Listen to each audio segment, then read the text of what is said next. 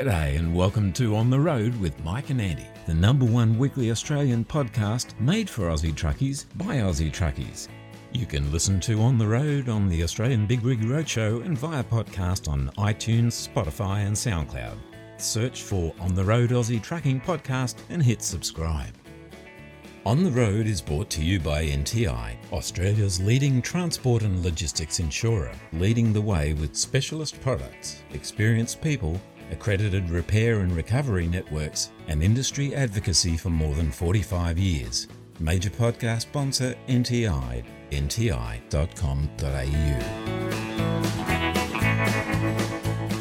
This week, Mike asks the difficult questions about gut health with Dr. Vincent Ho, the gut doctor, following on from their brief chat a couple of weeks ago. NTI's Paul Burke shares with me some great advice about what to do if your rig breaks down that's a little later in the show in our Ask the Expert segment. Beck talks about having a plan on the road and something to talk about, plus all the latest from our newsroom. But first, here's Mike taking it to the streets as only Mike can.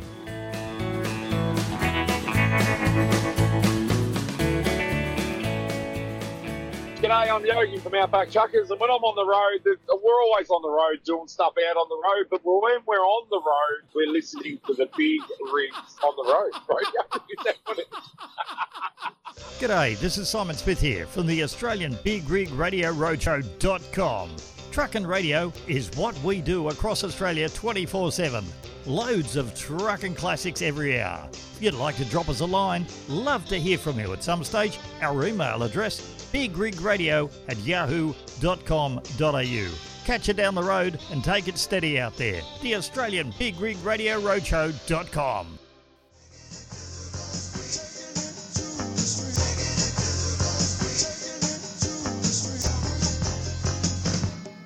Yes, we're taking it to the streets once again, and this week Mike's jumped on the radio to find out what you guys think are the biggest issues we're facing in transport today. Here's what you had to say.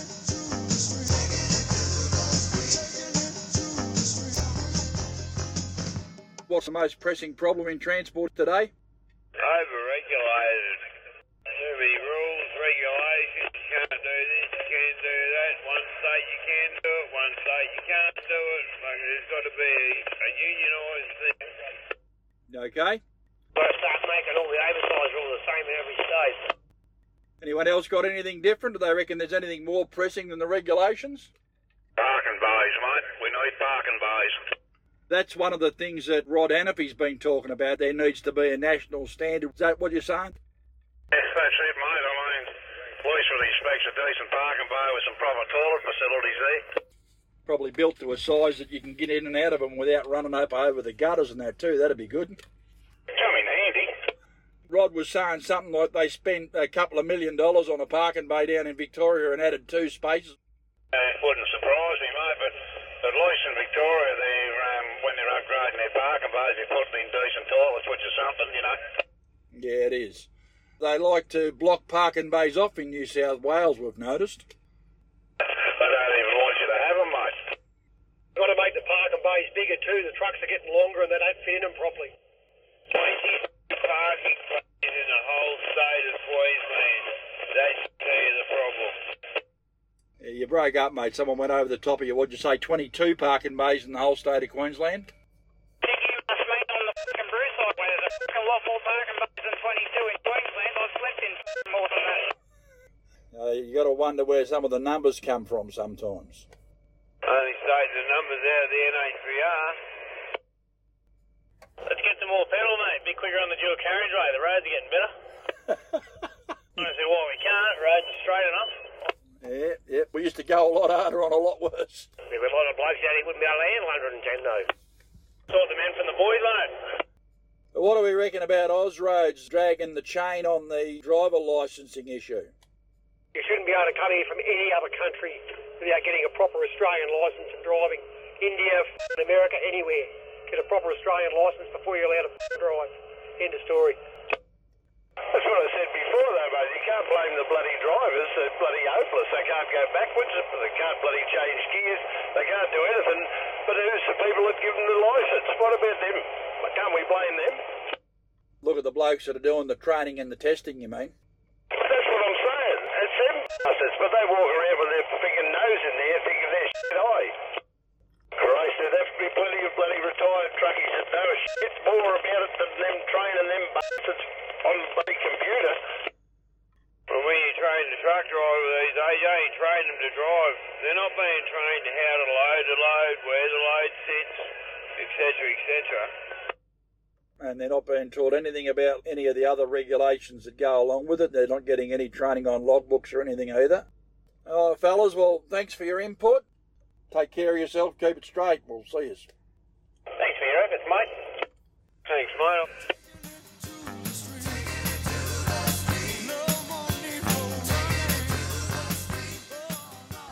Hey everyone, this is Jane Denham, and you're listening to Mike and Andy on the road.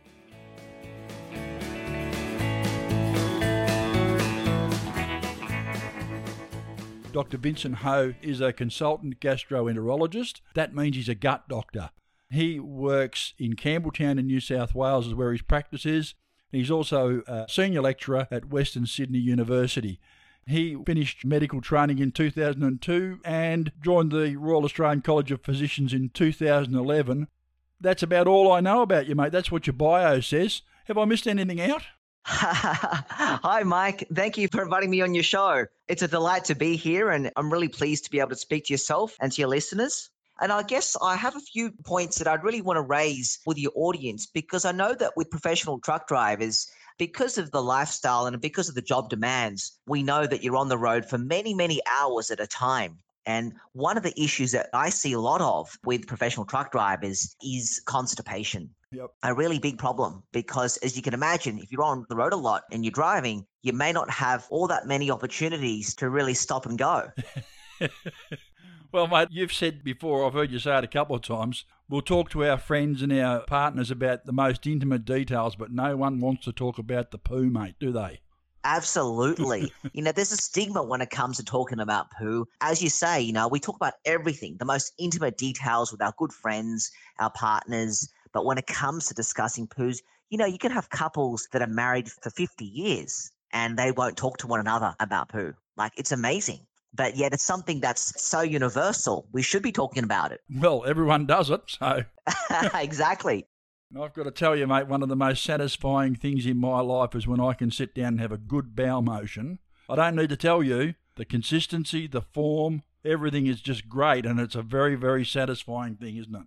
100%. You're right. I mean, it is one of the pleasures of life to actually have a good bowel motion. I mean, it really is up there, isn't it? That is. So they call you the gut doctor. You've got that web page, gutdoctor.com, and there's a, a, little video on there which I watched. You so kindly agreed to chat with me. I thought I better go and do a little bit of research. And you went on that journey of how the food is digested, and chewing it and down through the esophagus into the stomach and through the bowel and the colon and ultimately out the rectum there. And what happens? It's a pretty informative little short video. I was quite impressed with that. Oh, thank you, Mike. Uh, certainly on Gut Doctor, we can see lots of informative articles and, as you mentioned, videos that really talk about interesting processes like that. So, the process of converting food into poo is actually quite a complicated process, but a really interesting one. I mean, when we eat food, we know that after a certain amount of time, it's going to come out as poo. But the process in which that happens is so interesting. There, I mean, there are so many organs at work. There are enzymes. There's lots of churning and moving around. There's processing, there's bacteria in the mix. There's a whole lot of things that's involved. But what's amazing about it is that it seems to be an almost seamless automatic process. You mm. eat something, and after a while, if you're very lucky, it will get a nice bowel motion. Sometimes, though, it's not always possible to get very nice, easy bowel motions. And that's something that I definitely want to talk about. Yep. We know that with a lot of people, it's not always the case that you get a very nice, smooth bowel motion. We use this particular way to describe poo, and it's called the Bristol stool chart, Mike. Yep. It was developed by some researchers from Bristol in the United Kingdom. And what they did was they worked out that poo can be divided on its form into seven different levels. So you've got one level where you can get poo that is really nice and easily formed. If you think about it, a bit like a sausage. So that's the ultimate kind of form that you'd like to have. And that's usually around a three or a four, you know. Type 3 is like a sausage, got some cracks, and a type 4 is like a perfect sausage. Hmm. On the other hand, at the extremes, you've got a type 1, which is like really hard nuts, Yep. and type 7, watery, like entirely liquid. So we can describe who now. You can say to your friends, hey, you know, I've got a Bristol Stool Chart type 4. Pass that out. Beautiful. The type one there, which is the separate hard lumps, that's like sheep droppings, isn't it? Exactly right, Mike. Like sheep droppings or nuts mm. often can be really hard to pass as well. Mm. So that's a type one for you. Normal for sheep, not for humans. That's it. and number seven is completely the other end, where there's no solid pieces at all. So that's normal for seagulls, I think, isn't it? yeah, it is actually, mm. but not for humans. So we know with humans, not type one or type seven. You want to be in the middle. That's right, number four. Mm, ideally, number four. Number three is not bad either. So, but yeah, if you can go for a number four, like a sausage, smooth and soft, that's perfect. So the question that I've really got for you now, Vincent, then is how do we shoot for number four? Yeah, well, that's a really good one. I've got to say though, so talked before about professional truck drivers and basically the fact that they can be really prone to constipation. It's something that happens a lot because often it's behavioral. You know, you don't have an opportunity to basically have a stop and go. So often it's behavioral. But what we know though is that there are a few things that you can do to actually get good regular bowel motions. And one of them is making sure that you're adequately hydrated you know, you don't want to end up dehydrated because if you're dehydrated, you're going to get hard stools and you might head towards sort of number one on the Bristol stool scale. Hmm. But definitely plenty of fluids, make sure you're hydrated. Also, fiber. Like, this is one of the things I really love talking about because we know that for men, you should be having at least 30 grams of fiber a day. And for women, at least 25 grams of fiber a day. And we're talking about adults here. Yep. You should be having that much. But what people don't often realize is that that's actually a lot of fiber. Like it's a lot of fiber. And I'll give you some examples of fiber that's contained in different foods because you'll be quite surprised at just how much fiber is contained in different foods. We know, for example, that a very common supplement that people have for fiber is called Metamucil Yep. very, very common. It's got basically psyllium husk in there. And so we know that it contains fiber. And people will often say to me, yeah, you know what? I've actually got a good tablespoon of Metamucil or psyllium husk a day. Well, I'll point out to them, you know how much fiber is in that tablespoon? 2.2 grams. Wow. 2.2. Now, for an adult man, you need 30 grams. And I'll say to me, you know what? I get some of my fiber in bread. And I'll say to you, well, one slice of whole grain bread, do you know how much fiber's in there? 2.4 grams. Wow. So, you know, you can imagine you're going to have to eat a lot of bread to reach your 30 grams. You are. So how do we get to 30 grams, Vincent? Well, that's a great one. Yeah. So if we look at the different foods that contain fiber in it, we know that different foods, for example, pasta, will often contain a good amount of fiber. So wholemeal pasta in particular, a cup of it has about 7.9 grams. Okay. But what I mean by that is that if you had four cups of wholemeal pasta, you'd basically reach your requirements. Right. You could have a medium corn cob, and that will contain almost six grams, so 5.9 grams of fiber in it. If you were to have brown rice, though, and people often say to me, Yep, I have plenty of rice. Well, I'll say one cup of brown rice will contain only 2.7 grams of fiber. So rice is good, but you're going to have to eat a lot of it to reach your 30 grams. You know, if you think about it, you're going to have to consume 11 cups of brown rice to get to your 30 grams a day. Yeah, it's unbelievable. I honestly didn't know that it was like that. And I mean, I could just hear the nutritionist then saying, oh, look at all those carbs. but you don't have to get it all in carbs because you can get it through other things too. For example, I mentioned before about corn. You know, kidney beans are good. So if you had kidney beans, 100 grams of that, you'll get about six and a half grams of fiber. But if you eat a carrot, particularly with the skin on it, a cup of that will actually get you a good amount of fiber, about s- almost seven grams, basically 6.9 grams of fiber. So there are a few different things you can have, vegetables and fruits that can get you there, but certainly carbs are a good source. And I mentioned before about pasta, quite a lot of fibers contained in wholemeal pasta. Hmm. One thing that I certainly recommend is make sure that you have your adequate daily intake of fiber in addition to fluids that I've recommended before. Yeah. So plenty of fibre, plenty of fluids, and we're shooting for number four. That's it, though. And the other thing I've got to mention too, as well, physical activity. We know physical activity is also quite important in stimulating your bowel activity. Mm. And that's really important. If you're driving at long distances, you may not be that physically active. So if you can get a chance to have a bit of a break, a rest stop, you know, it's good to stretch yourself out maybe go for a little jog around, making sure that you're getting stimulated as far as physical activity is concerned, because that's often very helpful. Go for a walk around the truck when you check the tyres, but do it two or three times. That's it. So, Vincent, there are a lot of these new diet fads that are on the go at the moment. I know this is a question at short notice and without reference, but we're talking about the keto diets, for example. We're talking about things you see advertised protein shakes and protein diets. What have you got to say about things like that?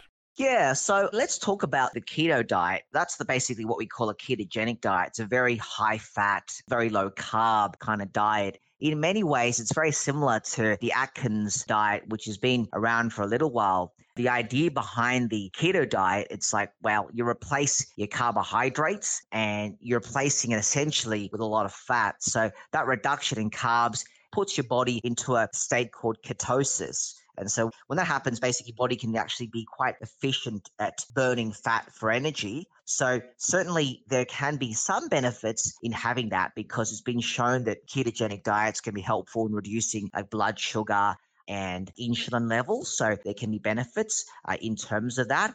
However, what is important is that along with all restrictive diets, because you know with keto diets it is restrictive, the challenge with that is that don't get the balanced diet that you should be getting. So when you speak to any dietitians, they'll say, yeah, you know, there are some benefits in terms of what it can do.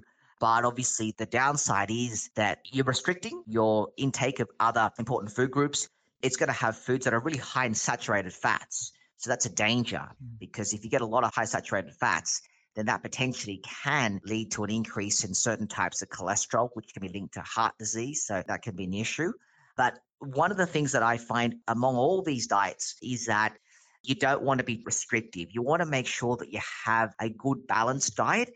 And what I mean by that is that you should be having a diet that actually has all the important food groups. So you want to make sure that in addition to having carbohydrates, of course, you're going to have protein sources, you're going to have dairy products, fruit and vegetables, and you get some sugars as well. So those major five food groups that I've talked about before, really important to get hold of. And when you talk to dietitians, they'll just say, from a very practical standpoint, five groups to remember fruit, grains, lean meat, poultry, other sources of protein, dairy products, as I mentioned before, and vegetables and legumes and restrict the other food groups like KFC, McDonald's, and always a good idea to restrict that if you can. you know, and, and to cut down on excess sugar as well. So yeah. that's important. Yeah.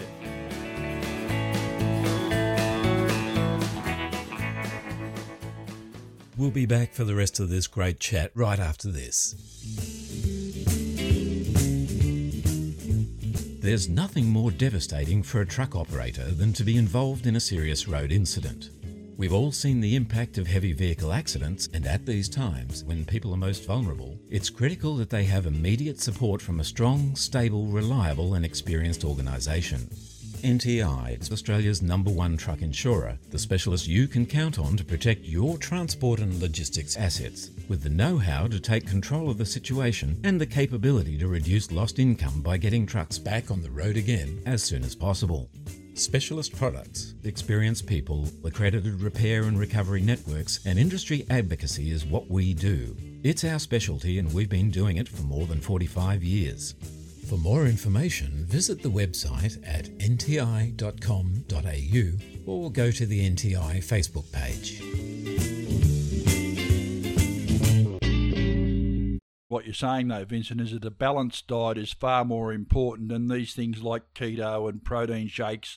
They're great in the short term, but you really shouldn't be living on them, should you? 100%, Mike. That's exactly right. In the longer term, you want to make sure that you have a balanced diet. So, as I mentioned before, a variety of foods from each of those five food groups that I've mentioned because having that healthy diversity is a very good thing. And Mike, it's also good for your gut bacteria too. Mm. We know that if you've got a diverse diet, it also means that you tend to get a diverse set of microbes in your gut.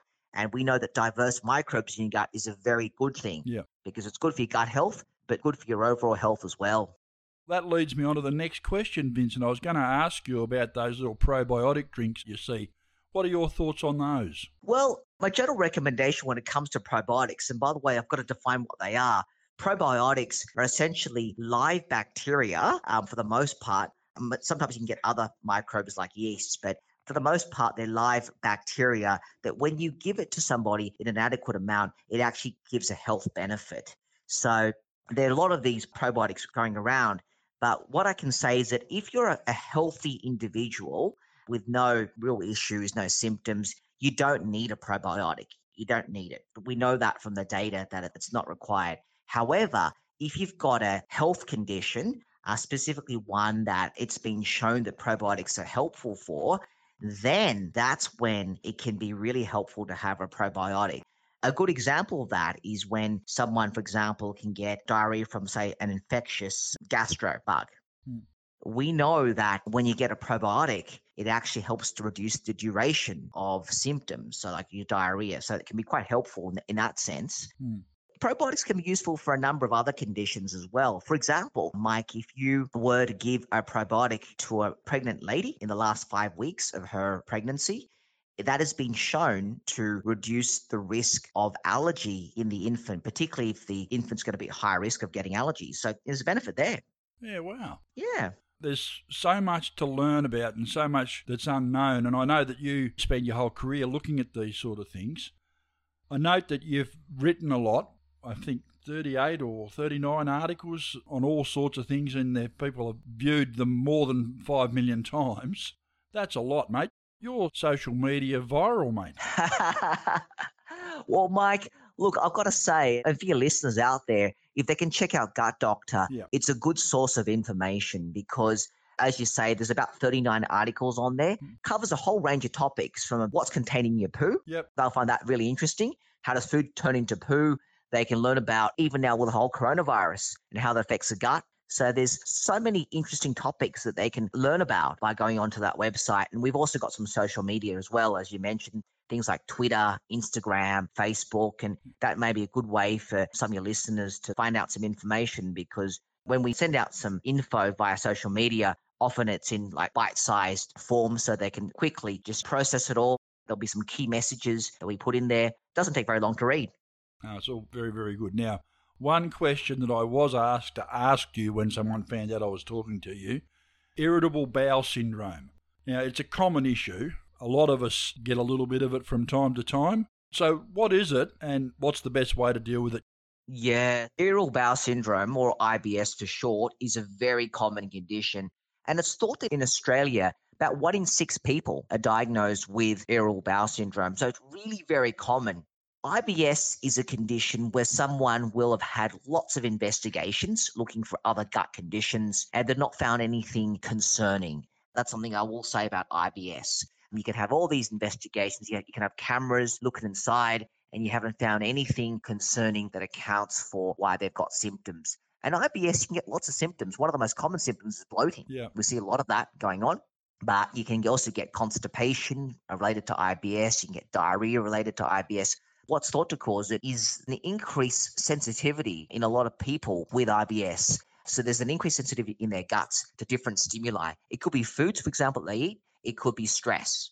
So when you get something like that, some sort of stimulus, stress, certain types of foods can generate symptoms. And so one of the best ways to treat IBS is to try to avoid some of those trigger factors. It might mean that, you know, you reduce your stress levels, focus on meditation or yoga.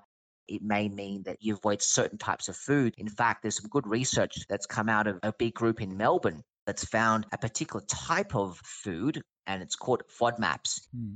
That's the abbreviation for it. They are linked to IBS symptoms. And so by avoiding FODMAPs or going to a low FODMAPs diet, it's actually very helpful in improving IBS symptoms. Well, that's all great information, Vincent. Thanks very much for that. We're running short on time, so I just want to wrap things up. I've got one more question for you, which is another question that I was asked to ask you. Things like Saxenda, appetite suppressant drugs that are taking hold at the moment. What are your thoughts in your specialty on those? Yeah, Saxenda is actually quite an interesting drug because what it does, it's an injectable drug that actually is used to help reduce weight. And the way it does that is it actually induces a delay in your stomach emptying foods. What that means is that your stomach fills up with food more easily and you get a sense of becoming full quite quickly. So that's the way that Saxenda works. Mm. Actually, quite a good medication in some ways, but certainly, as with all the other medications that's been used to treat obesity, it should be coupled with increased physical activity and also diet changes. So those medications are good, but by themselves, we know that they're not effective in isolation. So you've got to couple with good physical activity and also making dietary changes. Because let's say you've got one of these drugs that you're using to try to lose weight, but if you're still getting the same amount of calories in, Mm. then it's not going to really help in losing weight.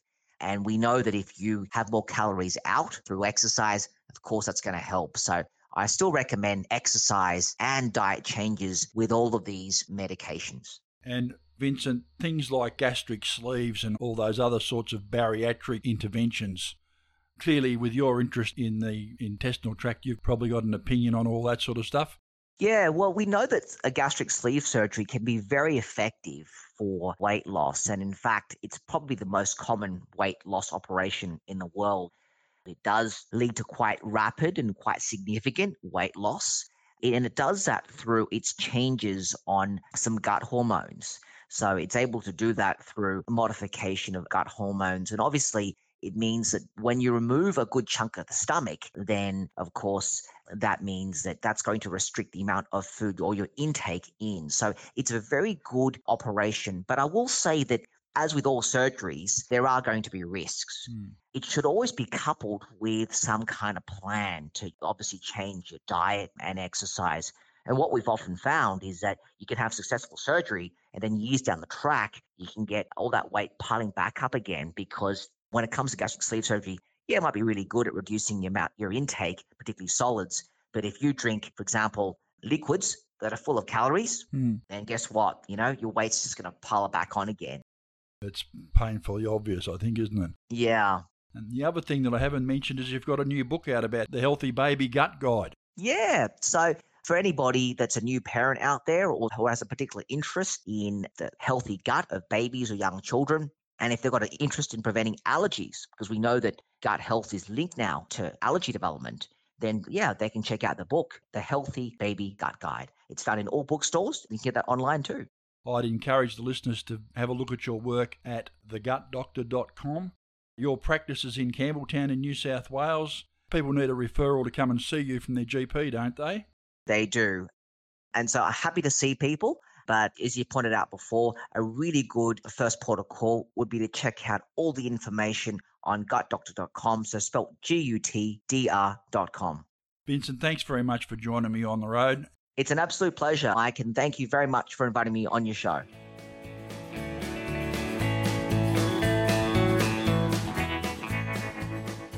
Hey everybody, Kermy here from Trucking with Kermy. I listen to On the Road podcast on the Australian Big Rigs Road Show. And when that's done, pop over to Trucking with Kermy on Facebook for my take on trucking and the people who make the industry what it is. Catch you over there, and in the meantime, take care of you.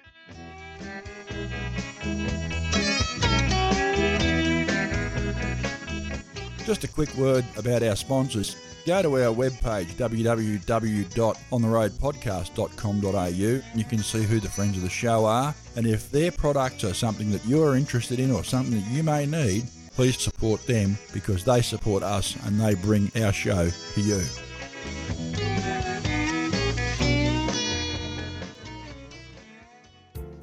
When it comes to road transport, safety is everything. Seeing Machines Guardian minimises the risk of fatigue and distraction for drivers and provides real time monitoring centre analysis and appropriate intervention. Already trusted by more than 400 of the safest road transport businesses around the world, find out how Seeing Machines Guardian can safeguard your fleet, your valuable cargo, and most importantly, your drivers. Visit www.seeingmachines.com.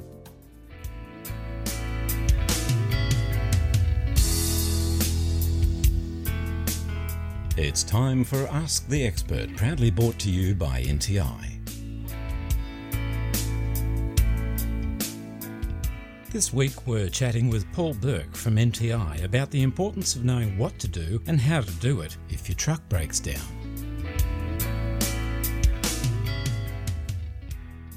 Good morning, Paul, and thanks for joining us on the road. Oh, g'day, Andy. Thanks for having me here. Absolute pleasure. Now, Paul, first up, I'll confess to being a supercars tragic, as a lot of people are, and I love the Truck Assist sponsorship wrap on Lee Holdsworth's Mustang this year. So, essentially, what is Truck Assist? How does it work? Truck Assist is a business unit of NTI, who are Australia's biggest specialist insurer. Mm-hmm. And Truck Assist is Australia's leading provider of specialist breakdown assistance for trucks. Our roadside assistance programs are designed specifically for heavy commercial vehicles, so trucks and buses and equipment to cover the whole country. We run assistance programs for many of the truck manufacturers. In fact, about 50% of all new trucks sold in Australia each year are supported by one of our programs. Right. But I guess just as importantly, we have a roadside assistance offering that any truck owner can buy for their trucks and receive the same sort of roadside assistance cover that these new trucks enjoy. Mm. So I'd encourage anybody who's interested to visit our website at truckassist.com.au to have a look and get an understanding of the cover available. For sure. Well, we are all familiar with roadside support for car drivers with NRMA, RACQ, all that. But I guess there are times that truckies need a breakdown service too. Yeah, absolutely. A lot of it comes down to peace of mind for owners and drivers. If there is an unfortunate event of a breakdown, that they have someone to call 24 hours a day, seven days a week. Mm. Yeah, there's nothing worse than breaking down on the side of the road and not knowing who to call and what to do. So with Truck Assist, it's a simple matter of calling the 1-800 number and leaving it up to us to coordinate service providers to attend the roadside or organise tow trucks to get you out of trouble. Our service offers a sort of a tangible benefit to drivers also, where we bear some of the call out costs up to the dollar limit of each of the programs. Okay. With Truck Assist, what types of breakdowns do you see? Wow, that's a that's a long list. I'm sure it is. I guess over time we've seen most things, but we see simple things like jump starts, you know, battery issues, and then you start to get more complicated things like engine fault lights and mechanical failures. But then you also have the flat tyres and just general electrical faults. Mm. Any fault that brings a vehicle to a stop at the roadside, we've seen them all, I guess, and most locations around the country, also some really quite remote locations, and we've always managed to assist in some way. Right. So you're there when a truckie's luck runs out. Yeah, absolutely. Yeah. Paul, can you give us some tips of the things that truckies need to be aware of to stay safe when they're broken down on the side of a busy road or a highway? Oh, yeah. Well, look, everyone's safety is paramount. Where possible, I guess we always encourage the drivers to pull over on the shoulder of the road to avoid becoming a hazard themselves. Mm. As far to the left as possible, away from the traffic lane. This allows the driver to get out of the vehicle safely as well. Yeah. I guess, you know, activating the hazard lights if possible. Depending on traffic, it may be necessary to exit the vehicle and the passenger side of the vehicle to avoid the traffic. Mm. Also, putting on high visibility work gear or a safety vest, that's also important to make themselves visible to everybody around. Sure. Well, that's obviously good advice in looking after themselves. But in the unfortunate event of a breakdown, how can truckies manage other road users in the interests of keeping everybody safe? That's really important around other road users and get the warning out to those people as much as possible and as early as possible. There's a potential hazard. So putting on hazard lights obviously is the first thing in the vehicle. Mm-hmm. You know, there may be corners or bends in the road that obscure the truck, so placing in safety triangles out to the rear of the in front of the vehicle and also at the side of the vehicle is the required distance. That's fairly important when it comes to alerting other road users. I guess from that perspective, the rule of thumb there is to place the triangles twice the posted speed limit of the vehicle in front and rear, twice the distance, I guess, in metres. Right. Yeah, I guess that is one of the key areas where the drivers need to be aware and have those things out for the other road users. Yeah, as much warning as you can give them as to what's coming up is important. Absolutely, yeah.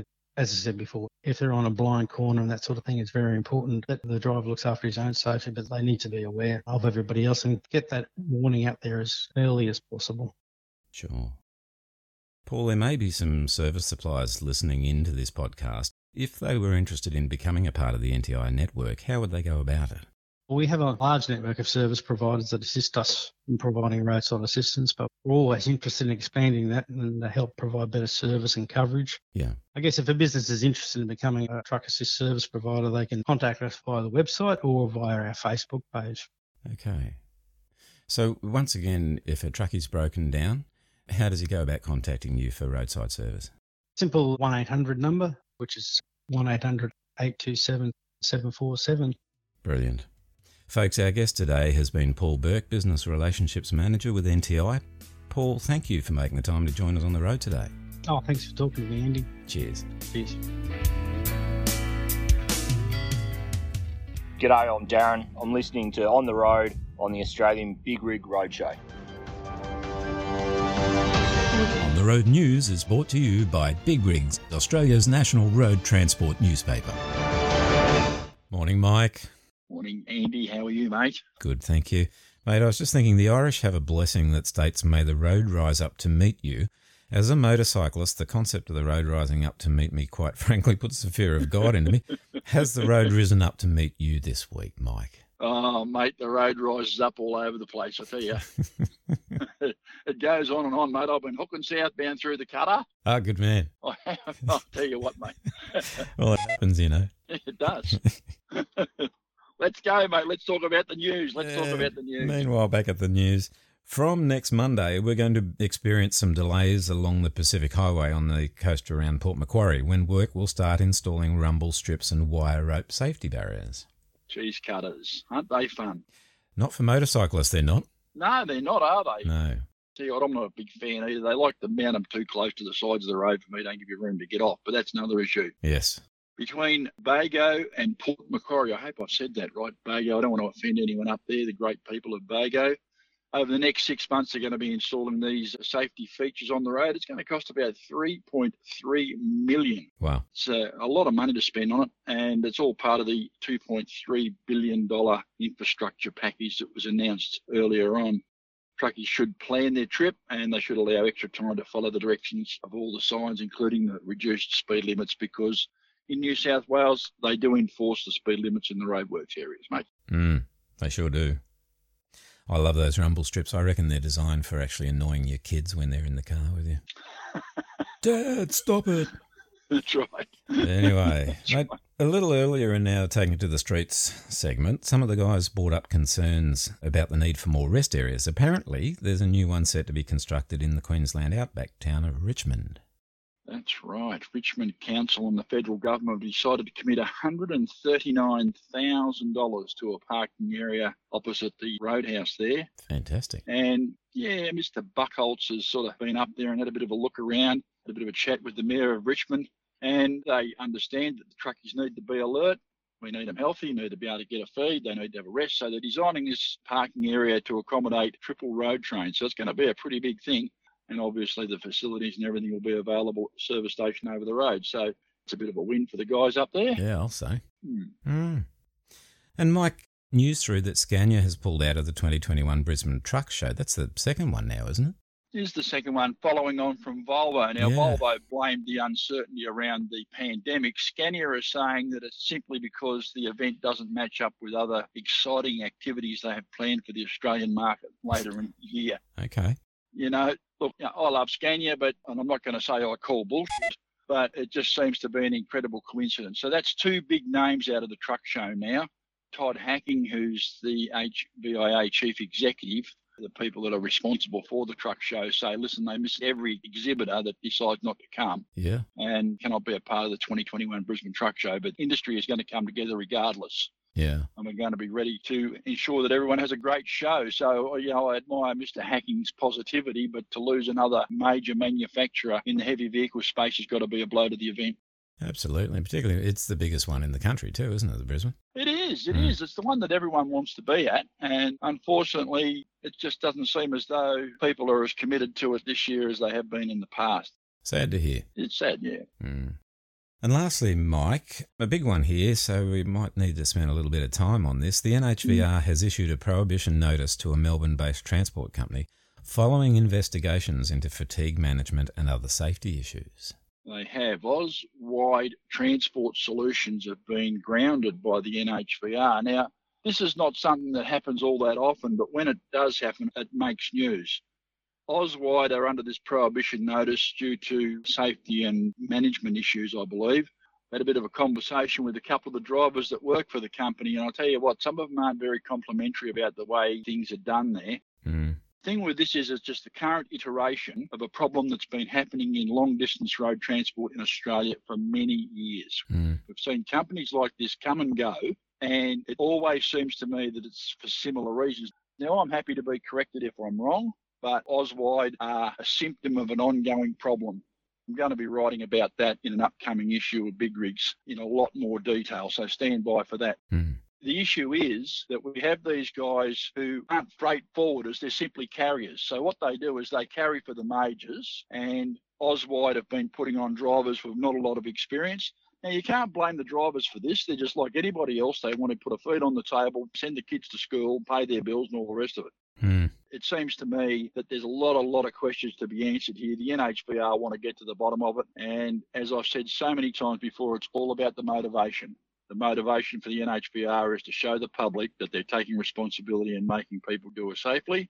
And that is a good thing. It is. Read the article when it comes out in Big Rigs, and by all means, go and have a look at these ones that are there now. Fair call.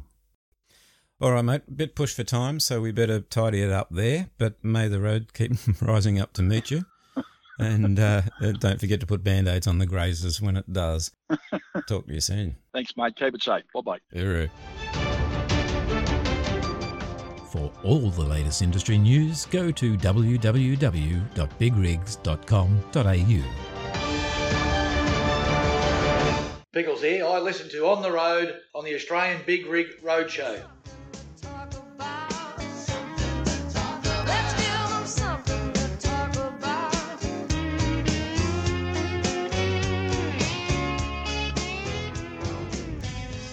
G'day, guys, it's Beck, and today I'm going to have a chat with you about having a plan on the road.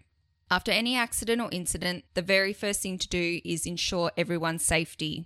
Before an accident or incident, though, the best thing to do is have a think about the variety of potential emergency situations you may face on the road and plan what your responses will be. It's too late to start thinking about what to do when it's gone sideways and the pressure is on.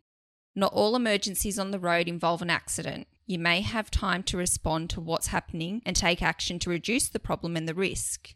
You may just as easily be in a situation where your choices are very limited. Much better to have a plan that's been thought through calmly. Just grab the list and follow the instructions. Clearly, the responses required for all the potential emergencies you may face could fill a good sized volume and just add to the stress. Drivers operating in the dangerous goods space always have a procedure guide in the driver's door pocket. This is the style of document all drivers should aim to have in their hand when they need it. If this happens, do that. Simple. One of the first things you'll want to do is get help. There are a couple of apps to consider having on your phone that are extremely useful. The first is the Emergency Plus app. This app tells you where you are and helps direct emergency services straight to you. It has contact details for state emergency services and police in each state. The next app is the St. John Ambulance First Aid app. Open the app and you discover a list of problems. Match the problem with what you see in front of you, click, and follow the instructions.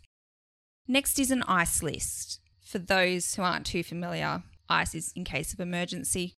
This comes into play if you're injured or unable to answer questions, and it's as unique as you are. Things to consider having on this list would include contact details for your next of kin and another person that knows you just as well. But remember, it's a good idea to let that person know that they're there. Also, good to have a brief medical history and doctor's contact details. A good place to keep this list would be in your logbook cover and another somewhere else in your cab, possibly even your wallet. Probably the most likely incident to be involved in on the road is a motor vehicle accident of some kind. If you're involved in an accident, you must stop immediately and assist anyone else involved if you're able to. If anyone is injured, dial triple O immediately and follow the operator's instructions. Do what you can to make the scene safe without exposing yourself or others to further risk. Switch off the ignitions of vehicles to reduce the risk of fire, switch on hazard warning lights, and pop out some warning triangles.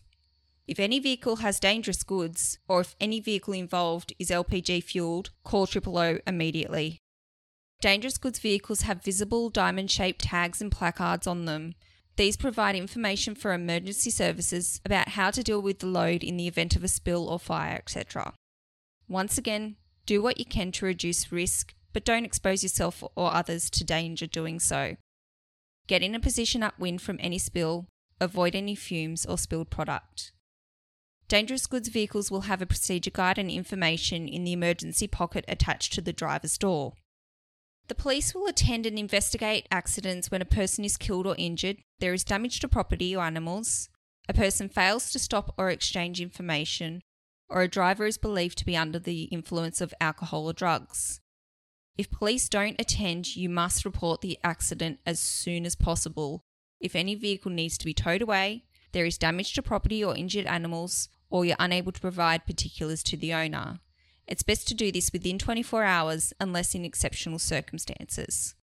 You must provide police with details of an accident, vehicles involved, your name, address, and if known, information about any witnesses or drivers of other vehicles involved. You must also present your driver's license to police on request. Regardless of damage, if asked, you must provide the owner or driver of any other vehicle involved in an accident with your name, address, license and insurance details, vehicle registration number, and, if you are not the owner, the name and address of the vehicle owner. There are a number of pre existing emergency procedures out there in the public domain. There's no point reinventing the wheel. Have a search on the internet, it's amazing what you can find. Search AS1678.0.0.001. That's a great place to start. It's the Australian Standard Emergency Procedure Guide for Vehicle Fires. That's a double sided sheet. Print it out, slip it into a plastic cover or laminate it, and slide it into your driver's door pocket. If you've had a look around and can't find something that considers your particular need, then make your own. Every plan or procedure needs to consider seven steps really. 1. Identification of the hazard and risk assessment. 2 resources that may be needed to be called in or immediately available. Three, communication systems, telephone contacts, and dedicated radio channels, etc. Four, who is responsible for enacting the plan? Five, action required to deal with the hazard. Six, communication with emergency services and interested others. And seven, debriefing and review. There are many consultants who are well qualified to help with the development of procedures. The EPA and government departments have information at their disposal and are generally very happy to assist as well. And finally, save this phone number in your phone 1 800 684 669. Grab your phone and do it right now. 1 800 684 669. That's the NTI Accident Assist number. It's available 24 7 they can direct emergency services to you and help you out on the road.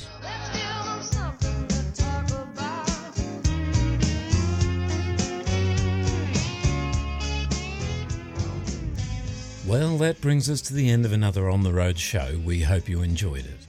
On the Road is brought to you by NTI, Australia's leading transport and logistics insurer, leading the way with specialist products, experienced people, accredited repair and recovery networks, and industry advocacy for more than 45 years. For all your transport insurance needs, visit the website at nti.com.au. And a shout out to all the wonderful friends, sponsors, and guests of On the Road.